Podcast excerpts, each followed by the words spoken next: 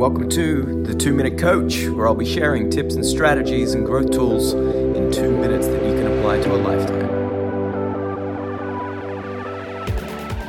The, the words we use can have a profound effect on our feeling towards resistance, workload, pressure, stress, whatever it might be.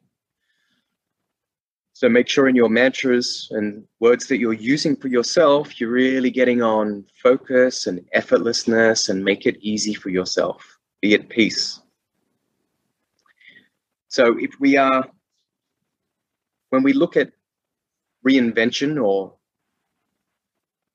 adding, right, we're looking at the addition of skills, knowledge, effort, whatever it is. It doesn't mean we need to be adding and building. We don't need to be stacking and layering all the time. We can be happy. Remember last week we talked about sometimes you have to commit to uncommitting some things, right? So you want to keep that level.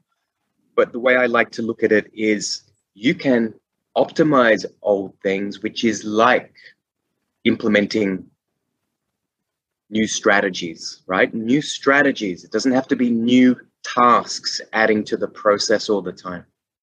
Mm-hmm. And again, that's that's also why your daily four questions or your reflection or your brain dump every week gives you the answers. And sometimes when you're super busy, when you've got deadlines or unexpected situations, I think those brain dumps or the reflections are those anchors that you must keep in as a an essential. It's a non-negotiable because you can see the things that can be optimized. So you implement new strategies or optimized, and you just get that little extra growth without adding to your workload or your expectation. Thanks for listening. Make sure you hit that subscribe button so you never miss future episodes. And we'd love to get your feedback, so please give us a review on iTunes, Apple Podcasts, and Google Podcasts so that we can share two minute growth tools with the world.